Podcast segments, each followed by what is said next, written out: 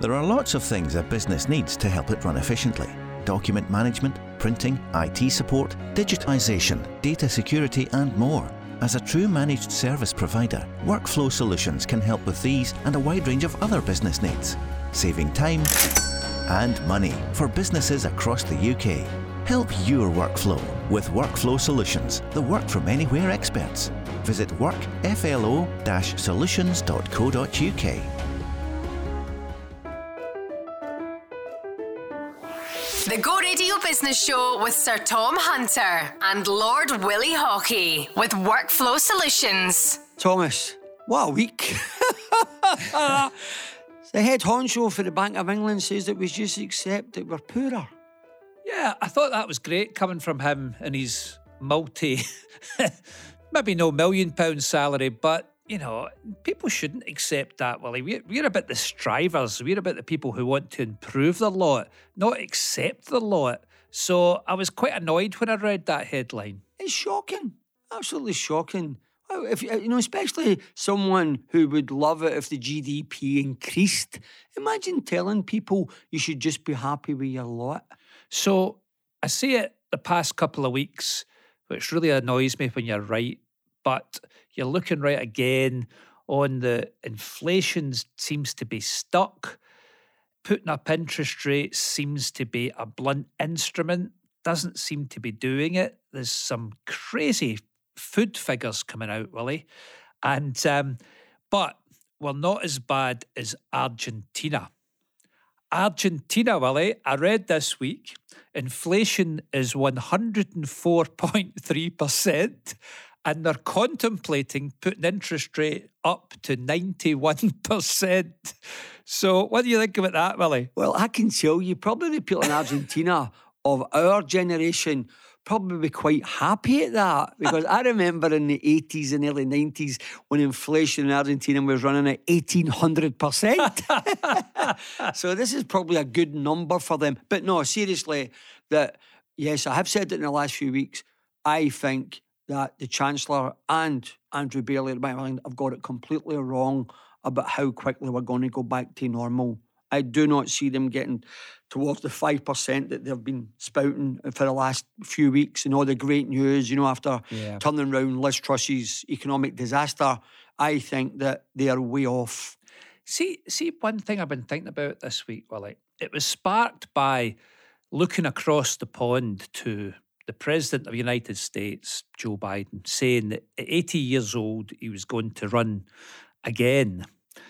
So I suppose that gives folk who are getting a wee bit older in age a, a second wind.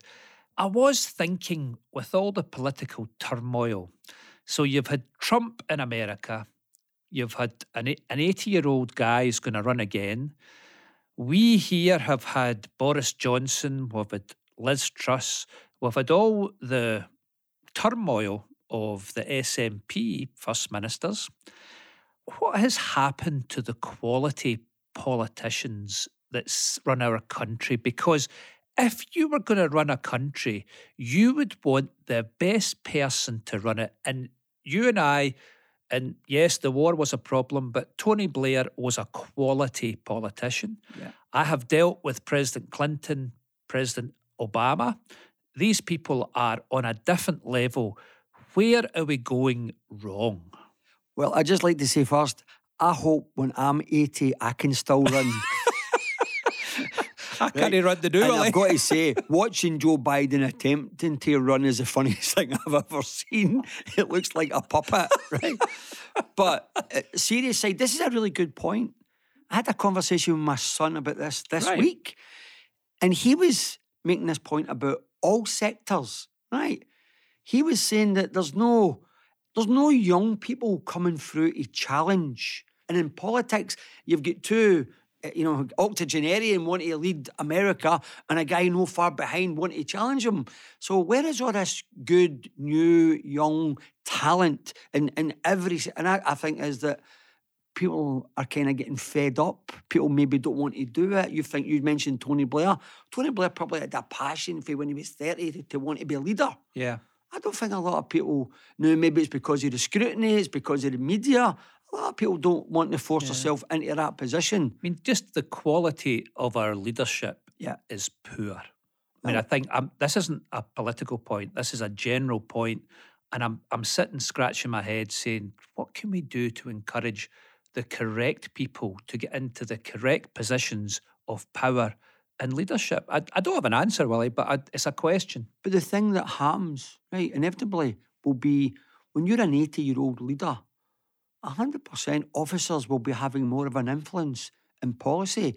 When you're 80, you still, still don't want to be making big decisions in your own business, neither do I. Yeah. So if you're running a country and you're heading toward being 84, if you get lucky enough to get another term, there's no doubt in my mind you're not leading the country. You're just the figurehead that get voted. There's a group of people behind you making policy and decisions. So, if any of our listeners today are saying, goodness, I've got an idea, let us know because we're searching.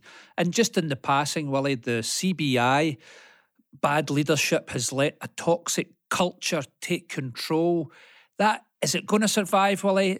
It's a spoilt brand. It's gone. No, it's it? gone. It's gone. It's gone. Yeah, and, and and and you know, bringing the lady on board this week, you know, who's going to head it up. I think she's got a terrible job to try and turn that around. I think the brand is now broken, and I think it's it's, it's time for her to look at a, a new way of business being represented. I mean, when I when I read that at times of crisis, a business will say, "Okay, old leadership out, new leadership in," but she was there during this time, Yes. and she left to join Barclays, and now she's back. She's never going to change it because she was she was there at that time, Molly. Yeah. So um, interesting about having to deal with culture in your business, how you deal when things go wrong, and this is poor leadership has let that organisation down. But business needs an organisation that can talk to government, Yes. is respected by government. So I hope the the leaders come up with something better. I think they definitely need a rebranding. Yes. So, Willie, um, a bit of good news this week. Um, looking at Scotland, the kind of state of the nation taking the temperature. And the good news was that the tech sector in Scotland is employing, employing about 80,000 people. And 83% of these companies said they're looking to recruit more people. So it got me thinking the attraction and retention of talent is the number one thing a business leader has to do. What does Scotland need to do to attract and retain talent? Well, the one thing we certainly don't have to do is to hike the top rate of tax up to 64% or whatever. No, that the, the 68%. You sent me a WhatsApp this week and I thought you were winding me up. Yep. Right. Only 33,000 people in Scotland are in the top bracket. Unbelievable. So what did he think? Where is the the maths and and the the the ideology behind that this is a good idea? This will be a disaster. We praised the FM last week for making changes. We did. So here's a message to him. Whoever is advising you on this, you will never attract talent to Scotland if you want to take the top bracket and put it at the levels that you're talking about. If it's 64 or 68, and generally when these things are leaked out, it's probably somewhere in between. So it might be 54 or whatever. But whatever it is, at the moment, right, a senior executive is £5,000 a year worse off living in Scotland if he lived over the border in Carlisle. Goodness me. Right. We have got no chance of attracting the people. The things that you need to attract people is nice environment. Now, it's not all about the job and the money. What's it like for my family to live there? So that takes us on to housing. Right. So that's another thing you have to look at. What is the quality of housing? What is the cost of housing? It's been a big, big thing this week again about housing crisis. I mean, you've been talking about it for two years. We have. This is a this crisis is definitely an opportunity. So, nipping back to tax for a second, because when you did send me that, I, I thought you were winding me up. But then I went and looked at it. And if we look at the tax base in Scotland, it's quite astounding. And one of my partners, Jim McMahon, used to run the special compliance office of HMRC, but I had to bring him in, Willie, to keep him on side. And I asked Jim to have a look at this. And there is 1.8 million people in Scotland don't pay any tax, Inactive, yes. no tax at all. Um, the basic rate of tax, 1.1 million people pay it, and then the thing I thought you were winding me up, only 33,000 people are paying the top rate. So I would say to our First Minister, it's not about the rate of tax, it's about the tax take, not the tax rate.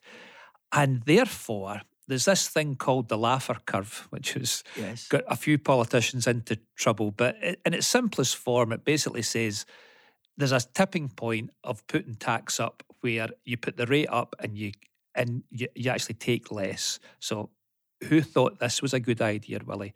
So we need to have a vibrant economy where people want to come. We've got a wonderful country.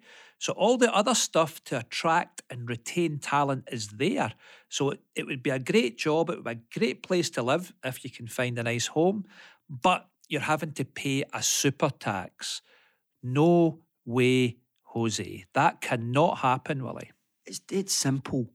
If there's only 33,000 people in the higher bracket, if me and you were brought that problem just now, we would not be looking at these. We would be looking at the 1.8 million inactive Yeah. who are paying nothing, who are having to help and support. Our number one priority would be to get 50,000 of those people into work Yeah. and being active. That will help 10 times more than lifting the tax threshold uh, at the higher the highest bracket.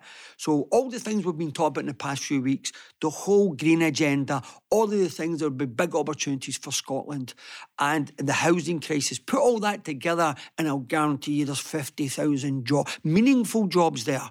So that's what we should be focusing on. But if anyone thinks at all, you're right, it is bonkers if you think it's a solution to lift the higher tax bracket. And if there's any clever nippy sweeties out there thinking we're talking about our own, you know, I'm I'm not going anywhere. and this is not about my tax rate or Willie Haughey's tax rate. We want people to come here, create jobs, pay their tax, and that's how the world goes round. This is going to put people off coming here and it's going to put off the talent that these businesses need. So, First Minister, come, listen, learn, and help Scotland. Yes, I totally agree with you. Where are we going next, Willie? Let's talk about Elon Musk. Elon Musk. Right. Brilliant. Now you know more about this than me. You're My pal Elon. You invest, but this week, in in this week, he's changed completely his attitude from last week. Right. So last week he was he was spouting about quite rightly about the dangers of AI yes. and chatbots and all of these things. This week, he's talking about maybe there's a potential for AI now to clone humans.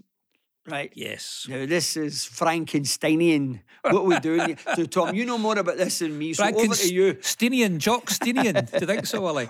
So, um, well, the ironic thing about Elon is viewing all this is he was one of the first investors of Open AI, Yeah. which started the whole thing. So he gets it, Willie. But then once he sold out or whatever he did with it, he then denounced it. But interesting this week, we are we're investors in in um, Google Alphabet and Microsoft. So we listened to their earnings calls and we were on them this week. And I had someone count.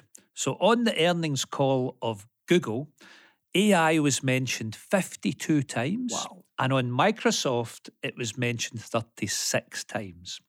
PwC's come out and said they're going to put a billion dollars into generative AI over the next three years to help their teams work faster and smarter.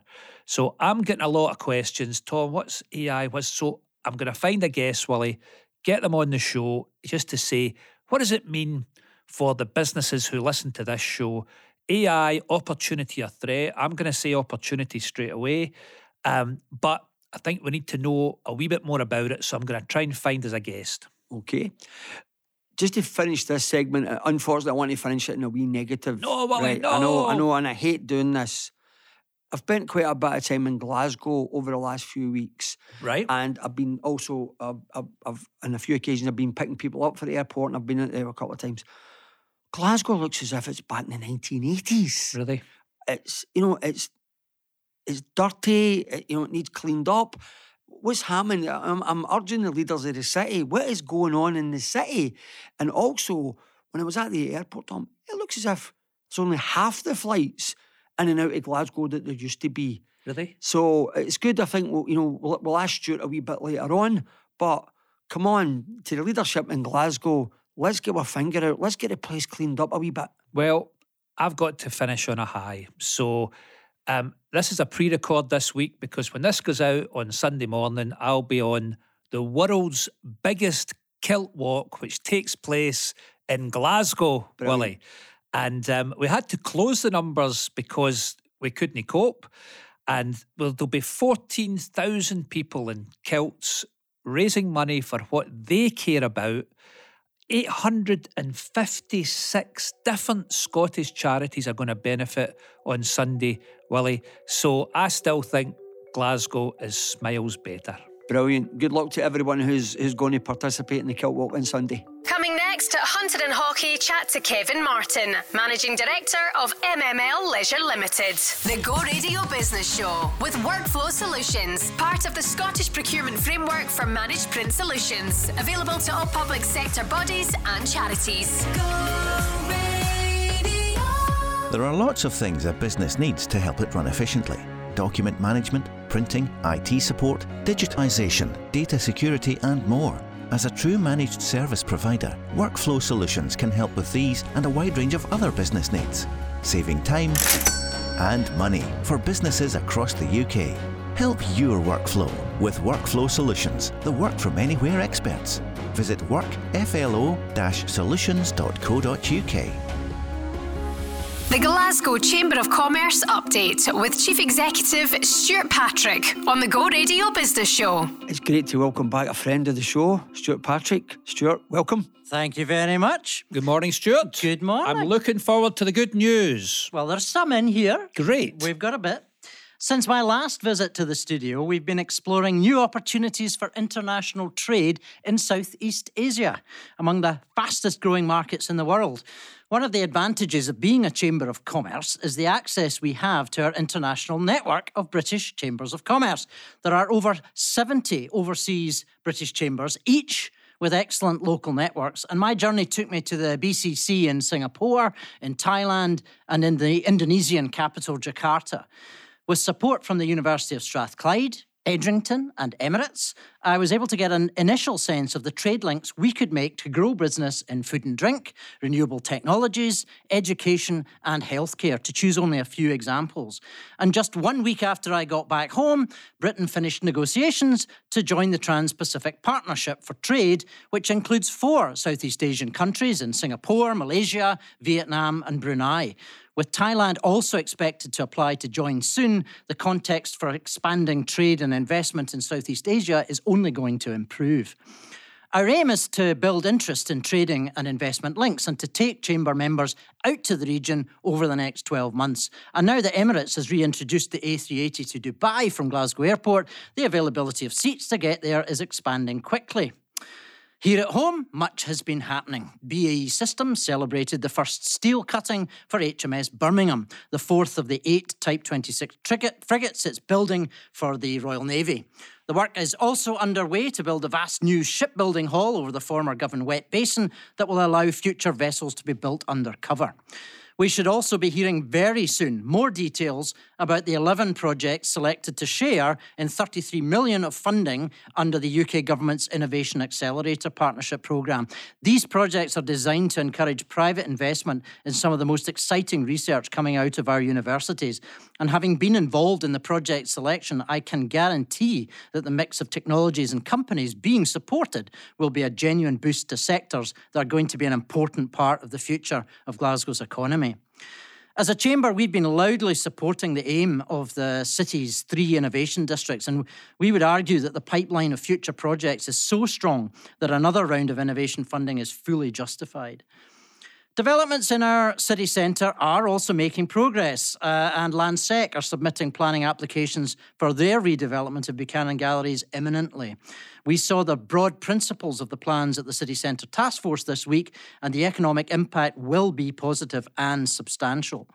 The City's Council has also approved its action plan for taking proactive steps to reduce the number of empty shop units and offices blighting the likes of Sauchiehall Street, and we should see the results soon of the Council's review of the Golden Z. New flexibilities in planning and a clear direction for these vital high streets would be welcome outcomes of that work. Perhaps more controversially, the enforcement of Glasgow City Centre's low emission zone begins in June. The Chamber supports the objectives of the LEZ in improving the city centre's air quality, and we have welcomed the investment made, especially by the bus companies, in upgrading their fleets to meet the emission standards. Many Chamber members do have concerns, however. The current advertising campaigns felt to be overly negative, giving the impression that all cars and commercial vehicles will be affected and that as a result, potential city centre customers will be put off coming in. We're very keen for the message to get out that all vehicles that already meet the standards, such as petrol vehicles registered after 2006 and diesel after September 2015, will be unaffected. More positively, Chamber members have been welcoming the First Minister's announcements on the deposit return scheme and on the consultation on alcohol advertising restrictions. That's uh, welcome. Uh, it's still a bit cautious, though, as in neither case has the issue been put to bed. But there is enthusiasm for the suggestion that the government's relationship with business will be reset. And finally, on the 24th of May, the Chamber is holding its first in an annual series called the Congress of Business. This is our event bringing business together to examine the progress we're making to meet our contributions to the objectives set out in the Glasgow Climate Pact at COP26. We want the world to see that Glasgow's businesses are making the investments needed and explore what more needs to be done. So, with Baroness Martha Lane Fox, Thomasina Miers, and Keith Anderson, among many others, in the programme, please look out for the Congress on the Chamber communication channels. Brilliant, Stuart. That's, that is Comprehensive summary. News. Yeah. It's not all good news. Come on, Willie. No. Come on. The LEZ. It's you know, whatever way we want to dress it up, it's a tax on the poor. Okay, so to explain, Tom, if you have a car that's over six years old and you want to get into the city centre, you'll get fined a hundred pound, I believe, on the first occasion. Hundred pound. And if you go in again, right, then I think the fine goes up to two hundred pound. Right. Oh, my so goodness. everyone, we, we talk about it every week, Stuart, that we, we we all would love to get to net zero. Would all love to do it. But why are we hitting the poorest first? This is just a tax, right? So I don't know, and some of your members, obviously, and other people have said that. Is this the best we can come up with? I do think that one of the challenges we've said all along that we support the measures to try and improve air quality. and- Everybody. And, we don't, we, we, we think the air quality issue is part of the climate change issues, but actually it's it's a wee bit more sep- separate. I think it's a health issue more than anything else. So we take that on board. I think there's real urgency uh, in uh, public circles to try and get Glasgow to move first to get its LEZ in place.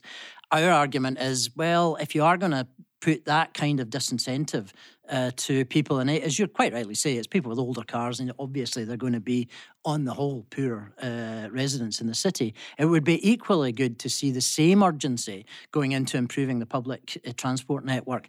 So we are very keen to see the Clyde Metro. We can't have the Clyde Metro being set out as a 30-year project. That has to be a 10-year project at, at the longest. So we want to see the urgency in getting those new options for public transport into the city. Bus partnership, again, there's 500 million pounds to be drawn down from the Scottish Government. It's not happening fast enough to make buses more attractive uh, than they are at the So this is a time. perfect example, Stuart. That you've just mentioned one initiative, right? So any large infrastructure projects we've got, the airport link, the metro link, anything where it was costing the government money is being kicked into the grass, long grass, right? So they've had the headlines for it, but what we what we are doing and we're doing tomorrow is we're taxing the poor. Well, cer- well, certainly understand the, uh, you know, from our perspective, the idea that we're going to make uh, the city centre unattractive for anybody Yeah. at the moment when footfall is still about 10% below where it was pre-pandemic isn't attractive. So we might have preferred to see uh, another year of preparation, but we're accepting that that is the uh, desired time frame that uh, the city council is going to work with. Our ask is for a greater degree of flexibility around some of the exemptions in this. For example, you know, if you're a commercial operation with vehicles that are not eligible, um, quite often we're hearing stories about companies trying to get vehicles that will be eligible, but they just can't get them on the market yet. So there's going to be some real disruption to companies wanting to serve the city centre. We're concerned about that Yes. uh, just as much as we are concerned about anything that chases people uh, away from the city centre. So we'd like a bit of flexibility around the early introduction of it. But it's very difficult for us to uh, argue against improving air quality. That's going to make the city centre attractive, more attractive in the long run. So here's a prophecy just like the rent freeze bill, just like the bottle return scheme, the point that you're making is there's not been a, enough thought being put into this, and this will turn out to be a shambles. We will wait and see. Yeah. Are you putting words in Stuart's mouth there? No, no, no, no, no, no. It's a prophecy from, from me. But I think, but Stuart, uh, there's a lot of good news there, a lot of good things happening. But I've been in Glasgow, we've mentioned it earlier, and the first thing we have to do is clean the city up.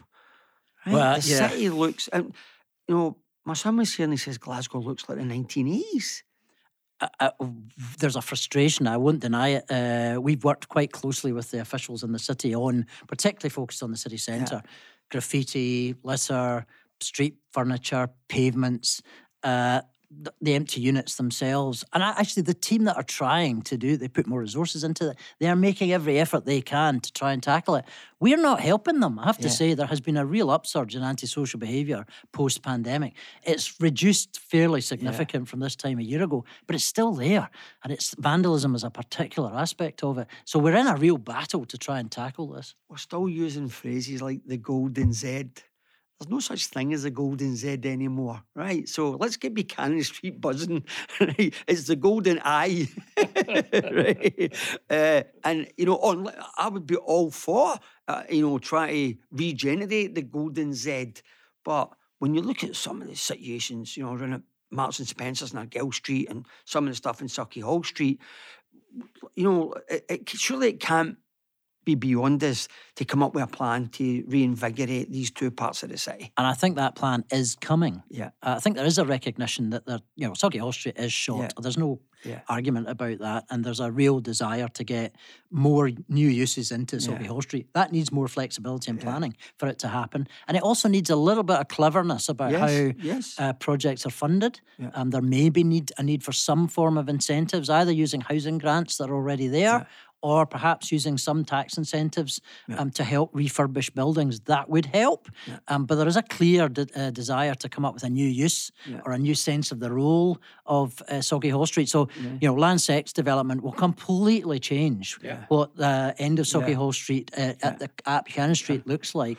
What we need is to be able to say, is Sauchiehall Street going to have a different kind of life? Not a retail centre any longer, more of a leisure centre, an arts centre. There's so many facilities around Sauchiehall Street that could be the core of a, we've called it the Avenue of the Arts, but you've got the GFT and you've got the uh, Glasgow School of Art and Centre for Contemporary Arts, uh, Royal Conservatoire, are all in that area. What can we do with uh, that, that concentration? Other high streets would kill for that kind of asset to help them regenerate. Yeah. I, I I also think, Stuart, that, um, you know, that it's encouraging we see some cranes in the city. So there's obviously developments, you know, friends of Tom's and the Battle Brothers thinking about developing the car park there and say, you know, it's building loads of nice houses. This is all good, but we need a joined up plan. We don't just need what, you know, people as that private developers, here's what they're doing. Where's a joined up approach to what's happening in the whole city centre? And I think part of that task force, you know, it has to be kind of elongated. How do we how do we get more and more people involved a say before we run out and do something? What does that mean over here? What does it mean for where we're going to live, where we're going to shop, where we're going to eat, what we're going to do? Instead of everybody having an idea, but I think that um, that there is there is green shoots, right? But we need to do more, especially on the on the cleanliness. All good stuff. Oh, I mean, I couldn't disagree with uh, anything that uh, Willie has just said there. There is a need for that kind of plan. I, again, I, I take hope from the way in which our local politicians and officials are talking about the need for that. They do recognise that. Perhaps we need to move a little quicker uh, in getting it uh, on the ground. But I May I think the will is there. May I just say it probably comes down to leadership once again. Good leadership gets good things done. I'll leave it at that. One wee last question. Uh, Oh, it's great you're on the trade mission, you know, to, to Asia, and obviously the whiskey companies were there.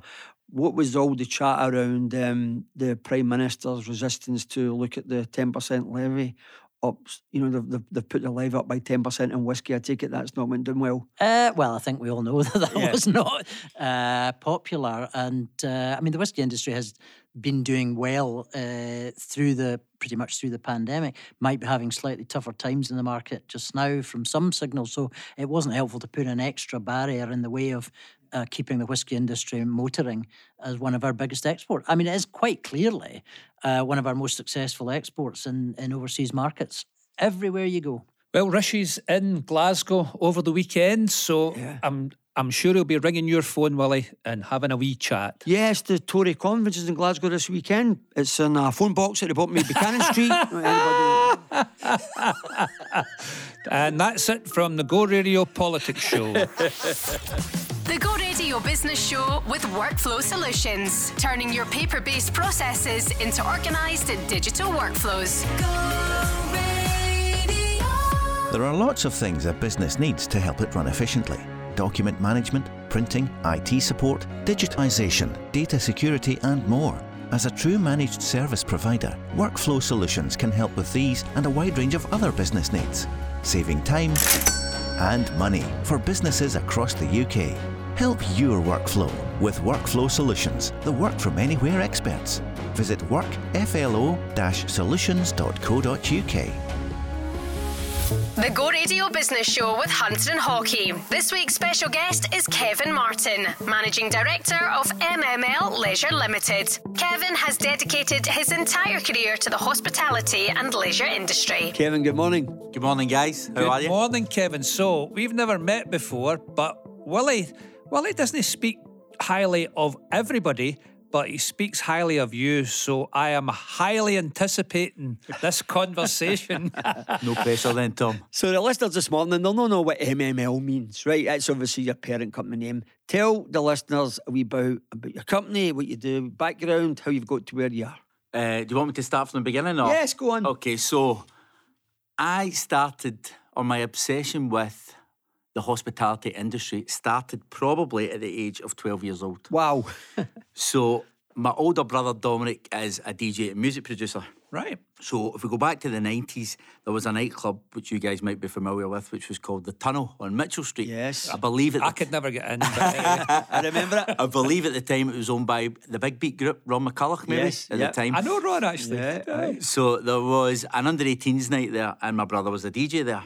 Right. So from the age of 12, I was absolutely obsessed by this idea and this concept of a nightclub and what it meant and what it was like. And my brother had described it in great detail to me. So he would come home every Saturday, tell me all about it.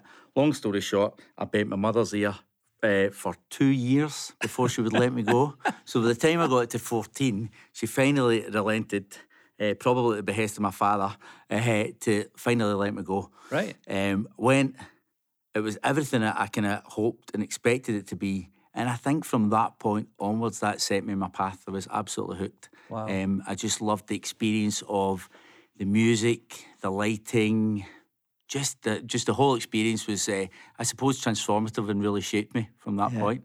In, in those days, Kev, would you go there just as a as a, a an underage reveller? Absolutely. So they, they actually don't really exist anymore, guys, at, No. at any great numbers. There used to be quite a lot of them, certainly in the 90s and early noughties. There was a lot of different nightclubs in the city which would cater obviously to over 18s. They would run some under 18s parties. They're not as prevalent now, but they were at the time. Um, and pretty much within I would say a month of going by 14 I was a PR guy so you would Right. go and get all your mates and tell everybody that you knew that was the same age as you all your friends to come along and that was your job that was the PR job at so, the time So, Kevin, I'm always interested in people's journeys and how they get there. So, this enthusiasm and obvious, you've got a talent for it. Was that just natural in you? Your brother was an influence. How about your mum and dad? Was there things going on there that got you on this entrepreneurial journey? Or I, well certainly my dad's been in business for himself for a number of years he's a property guy so he's a quantity surveyor and a He's a quality builder. manager. Quality, quality builder, builder. Yeah, that's, that's what he is so Okay.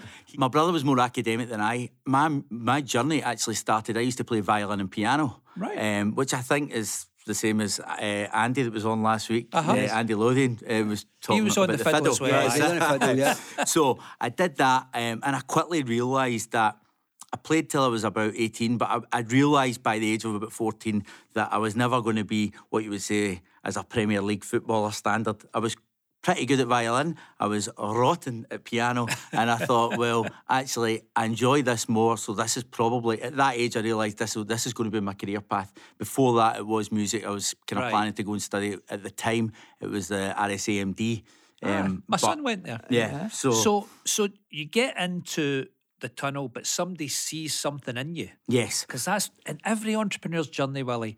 There's always somebody there going, "Aye, I can see something in this." So, who was it? Can you remember? So it would have been, I guess, um, my brother and all my brother and his friends were DJs, so they were older, and it was their job, obviously, to as well as play music to bring people to the venue. right. So me being younger than Dominic and obviously being his biggest fan as a younger guy, it was my job to get the revelers in, I suppose. Um, so it would be him probably that seen something in me and encouraged me on that path, I would think. And would he reward you for that?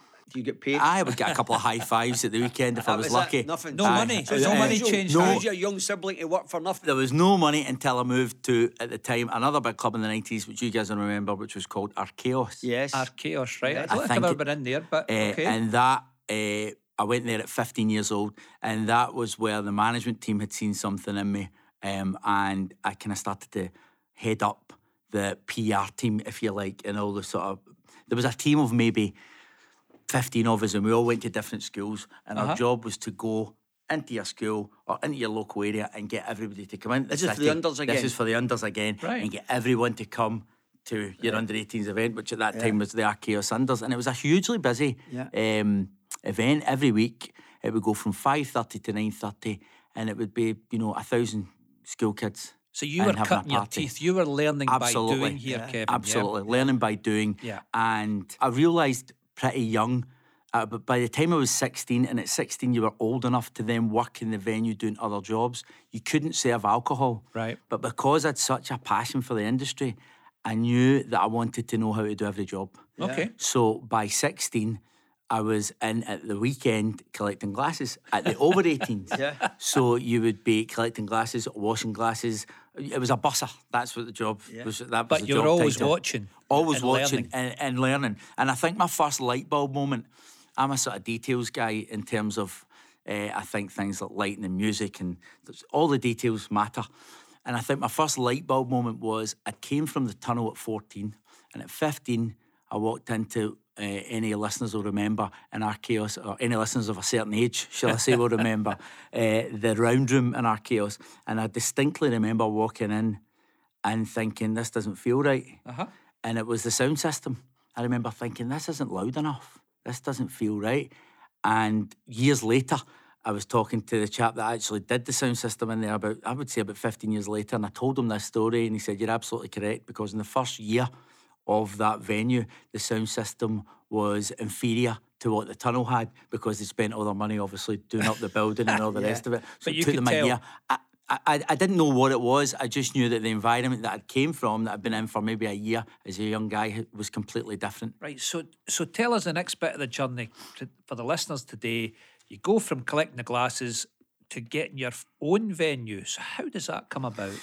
So, uh, that's a good question. I wanted to do every job. So, I worked for a while doing some DJing, working in different places. As we know, the leisure industry is quite a transient industry. So, people come and go um, and are in and out of different jobs all the time. So, I did some DJing. I stuck with the PR. I ran some individual kind of promoter led nights, which I very quickly realised, Tom, we're not going to pay the bills.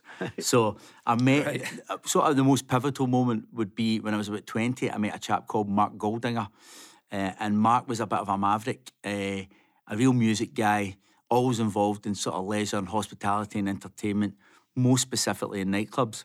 And he was opening a new club called Bamboo Right. which uh, is still there. It's on West Regent Street. And he asked me to come and head up the marketing and PR and actually open the club with him. Um, so we did that in 2002 and it was very successful. Uh, went for a number of years.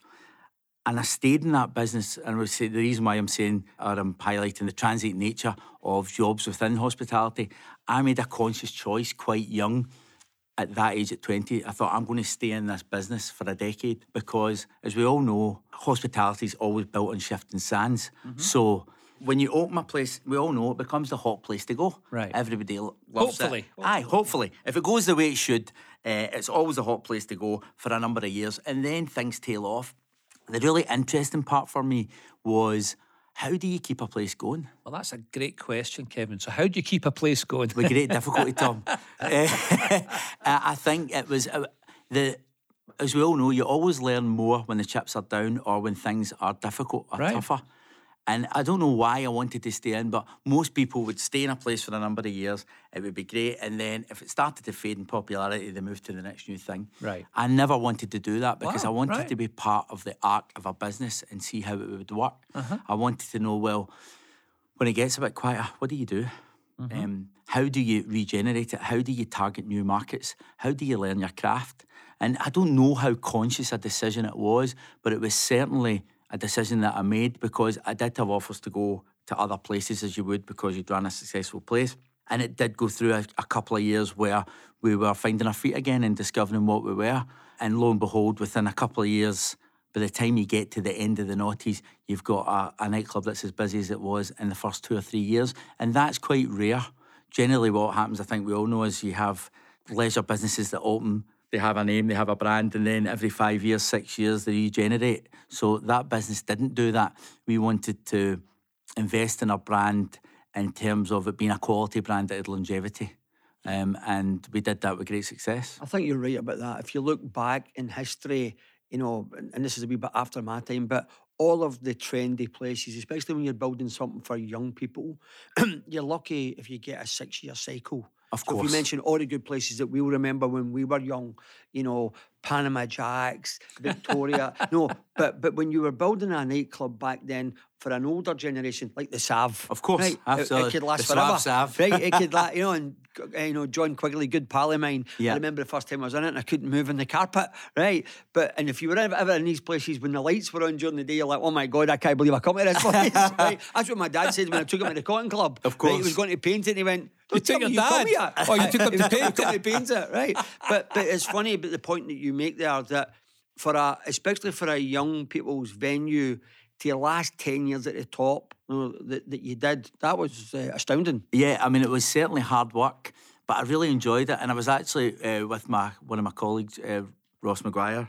Uh, we were talking during the week about a couple of things we want to improve in our business right now, and we just sort of flashed a smile at each other, and it was a kind of unspoken moment that that's the, that's the things you enjoy actually. Right. Is when there are improvements required, or you need to get your head into something and and make it make something better or imp- make improvements to the business. So, so Kevin, just talk me through uh, working for someone to working for yourself, because that's that's what the listeners want to hear. For sure. So we, I knew through my tw- I probably had opportunities to go and do your own thing through your twenties, but I instinctively knew that I wasn't ready.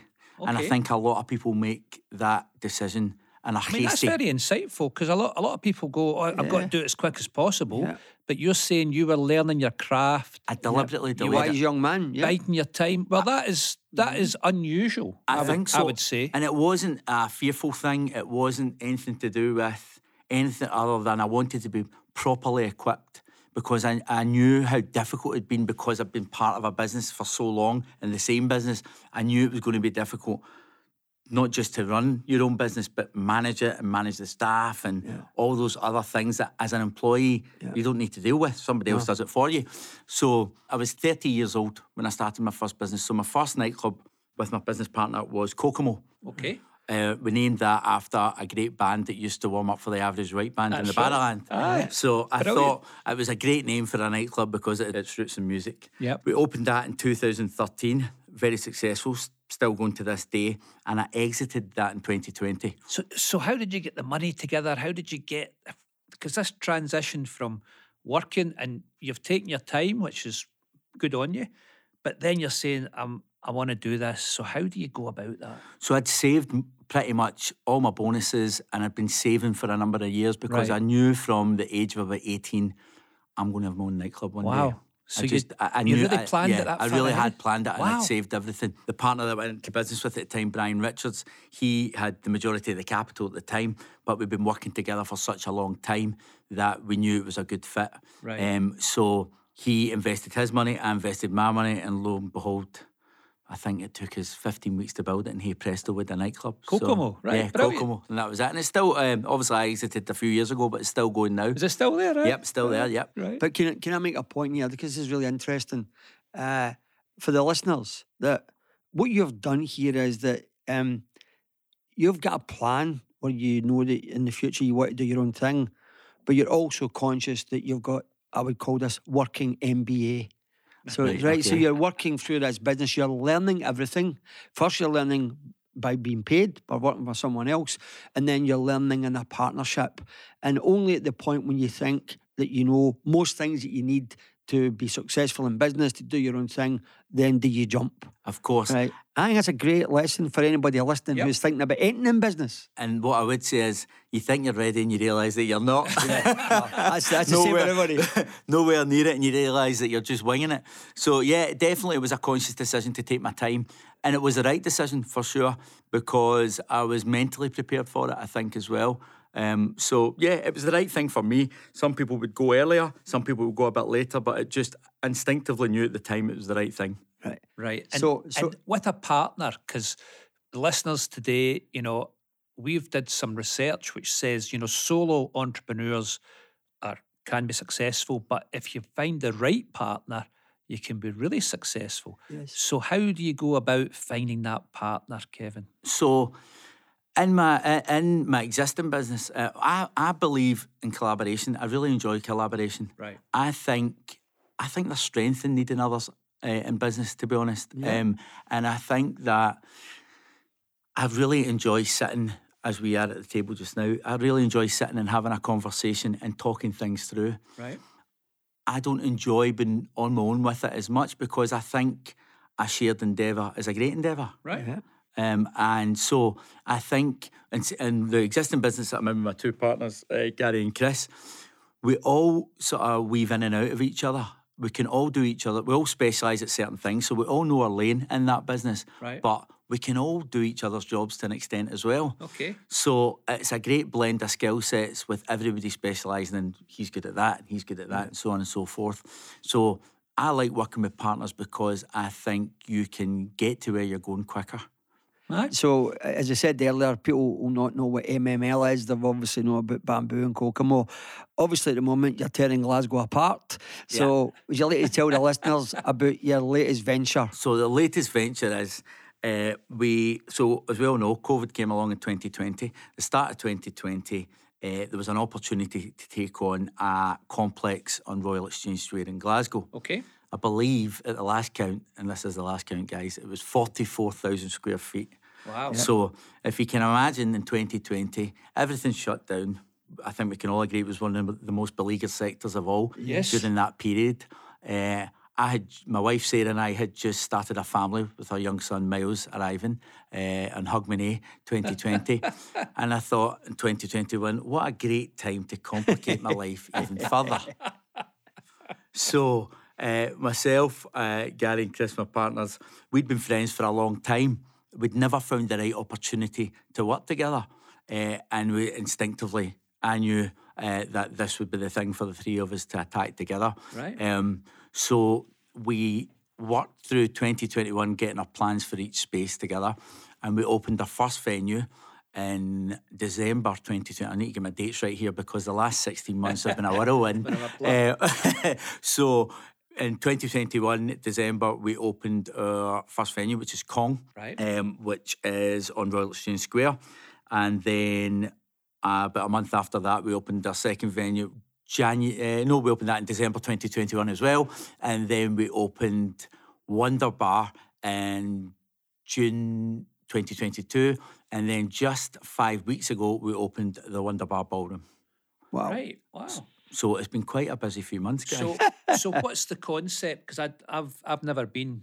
Willie's Willie's threatening to take me, but I think I'm a bit old for this. Okay, so in Kong we have, uh, I guess it's a cocktail bar. Right. Um, we do some really nice uh, Asian menu offerings, um, and it's a really quite a beautiful space. Willie's been in. Hopefully, he'll testify to that. yeah. It's um, a really nice space, um, a nice mixed demographic, um, and, and just a, a really great space to go and kick back and relax and enjoy yourself at the weekend. Right. Uh, and great for a cocktail midweek. Okay. Um, hide and seek is probably the most, mm, I would say, the most electronically music led uh, venue. So uh, in the in the building, and that is uh, again a sort of cocktail bar, but with a bit of a twist uh, and a bit more of an edge. So that is again open seven nights, and then we opened Wonder Bar, which is a live music venue fused with a kind of Czech and German beer hall concept of our, Okay. our own take on it. Right. Yeah. Um, the Wonder Bar Ballroom is, I guess, an extension of that, but a huge, big uh, live space that is, I guess, inspired slightly by the Roaring Twenties, which I guess we're in at the moment, um, of hundred years ago, uh, and that opened five weeks ago. And the whole, our whole ethos behind the Wonder Bar concept was live music obviously is nothing new, but how do you put it in a venue that people will be excited by? How do you put it in an environment where actually the live guys are the stars of the show? Um, our concept was to do uh, cover music. So quite often, I'm sure you guys have experienced this. You can go out and there's live music, and there's some singer songwriter sitting in a corner. Um, playing the music that they wrote in their bedroom the night before that nobody's ever heard before. We wanted to do the exact opposite of that. We wanted to make sure that everyone could come in, sing along, have a great time, and take local guys who are really talented musicians and make them the stars of the show so that their friends, their aunties, uncles, whoever can come and see them and have a great time in a fantastic environment. Right.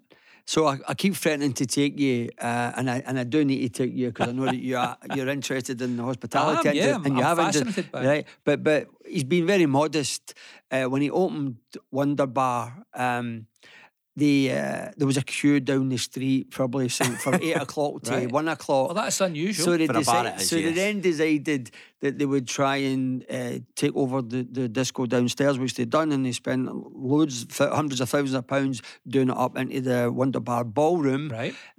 so that that would take the pressure off the queue. They've now probably got about 800 people in Wonder Bar, yes. and the queue's bigger. so we thought, quite unusually, uh, as well as described there, we had this bar. We thought it would. We knew the concept would be it would be successful and people would enjoy it. But obviously, it's went out the trap so quickly, Right. And it's very unusual to have a bar with people queuing to get into. It is, eh? So we thought, how do we deal with that? Because it's not a vanity project. You want people in enjoying themselves. We don't want it people standing out in the cold. So we thought, let's let's attack this space downstairs. Let's turn it into the Wonder Bar Ballroom, and that'll deal with the queue. The queue, as well has just highlighted, has just got bigger. So I mean, we're very fortunate to be in that position. So, Uh, so you're obviously ambitious. You're obviously not phased by the scale up of your business. So I, I can see a glint in your eye. What's next if you if you're willing to tell us? So what's next? I think uh, to just to go to uh, go back to your point, it's just numbers. When I was younger, and it took me a while to learn that. Actually, it's just I think a lot of people. I was talking to a friend who operates a, a fantastic uh, small cafe bar restaurant. I think he's maybe got about 20, 25 staff. Right. And when I was telling my staff numbers, you know, currently we employ. Uh, over 175 staff. Brilliant. Uh, by Which the is brilliant for Glasgow. yeah, by the end of 2023, we will be, I think we'll be around double that. We'll certainly be putting 100 between now and the end of the year on top of that. And that's again from a standing start in 16 months. Um, but we were having this conversation uh, and he was saying, oh, those numbers frighten me. And I was saying, you actually just need to get your head around the fact that it's just numbers. That's all it is. That's all it is. Yep. I mean, you guys will know that better than anybody. Yeah. Um, it's just numbers and not to be frightened of that. And again, that is with scaling up. I think I realised, I certainly before I opened my first, most people will open a small enterprise before they would open a nightclub as their first business. Yep. Um, you will work just as hard at a small enterprise as you will a big enterprise. Uh, Yeah, it doesn't matter. point. It doesn't matter whether it's a cafe for six people or a nightclub for 6,000 people. It's your business. You're going to work just as hard at that business as you will the huge business. So I'm all about trying to be bigger, I guess, and it's not an it's not an egocentric thing. It's just it makes more sense to work hard at an enterprise that's going to yield bigger results than an enterprise that won't. Very interesting, Willie. Yeah, and I think the model, Tom, when you see it, I think what you've done in Royal Exchange Square, and, and I'm calling it the complex, is amazing. Uh, Thank you. And all the places you've mentioned, uh, you didn't mention the salon, which is probably where we would go, Tom, a wee bit. Right, So in the complex, there's something for everyone. There absolutely right? is. Yeah, you know, so you could take your son and daughter and let them go to the disco or go to the Wonder Bar, or you could be up in the salon having a beer waiting and you can take them out. So it's very much, you know, it's, it's you know, of the way that maybe um, 29 used to be. Of there course. was different bits Yeah, and yeah. pieces in there. But, So it's uh, in the form of uh, 29, But, yeah. as, as, as, we, talked earlier about Glasgow, and this is one of the shining lights. And, and the, the great news there is to find that this is all great and it sounds brilliant. But the big thing is, nearly 350 jobs are being created. I think that's a It's big thing, and that's not lost on us. Yeah. uh, and and that I think that number will increase. Even it certainly will increase even more. I think the thing, just to touch on what you said there, Willie, um, is if I look at the Wonder Bar concept, the whole reason that I, I thought that concept would be such a success is you guys will know how many times have you been into places, not just in Glasgow, but up and down the UK, where you go into a place and you think, I'm too old or I'm too young or this isn't really the right fit for me. And that was something that I, we wanted to absolutely smash in Right. Wonderbar. It is genuinely and honestly an 18 to 75, 80 years old marketplace. We can get in, Willie. You can get in. You guys, I mean, I don't know if you'll be in past 11 o'clock at night, but you can get in. I've got, I've got to say, yeah, having seen the people enjoying themselves in Wonder Bar, it's, it's, it's phenomenal, phenomenal. It's a great Thank you. atmosphere, and to see everybody enjoying themselves. You can go to many places and watch a live act and sit and clap. Of course you can, People of are up dancing, singing. So um, I, I want to end with this by I was away at a, a, a wedding reception there in, in Barbados a few weeks ago, Kev. Oh, And they had a silent Oh. disco. Oh. They had Oh. a silent disco. With the headphones. Right. And I thought, oh, but I've never seen people having so much fun and losing all their inhibitions because you think you're the only person that can hear the music. So maybe in the salon Have for you the older infiltrated my guys. diary, we Willie? can- Have you been looking at my diary? That Amazing. might be that might be coming to a, a Wonder Bar near you very soon. Unbelievable. Yeah, no, no. I need to turn on my hearing aid, Willie. I tell you. Kevin, phenomenal. Um, good luck to you. Keep creating jobs, and Thank you, know, and we'll keep plugging your business because you're, it's doing great for Glasgow. Thank you. Thanks for having me I on, think, guys. I think, Kevin, when you you can perhaps sometimes read the news or listen to the news and it's doom and gloom, but what we're about in this show is that people like you are just getting on with it. You're ignoring the noise. You're creating the jobs for these young folks. They're paying their taxes, which go to hopefully, if the government invests it properly, eradicate poverty. But you're just getting on with it. So good on you, son. Thank you very much. Thanks for having me on, guys. Wunderbar. The Go Radio Business Show with Workflow Solutions, turning your paper based processes into an organised digital archive. Go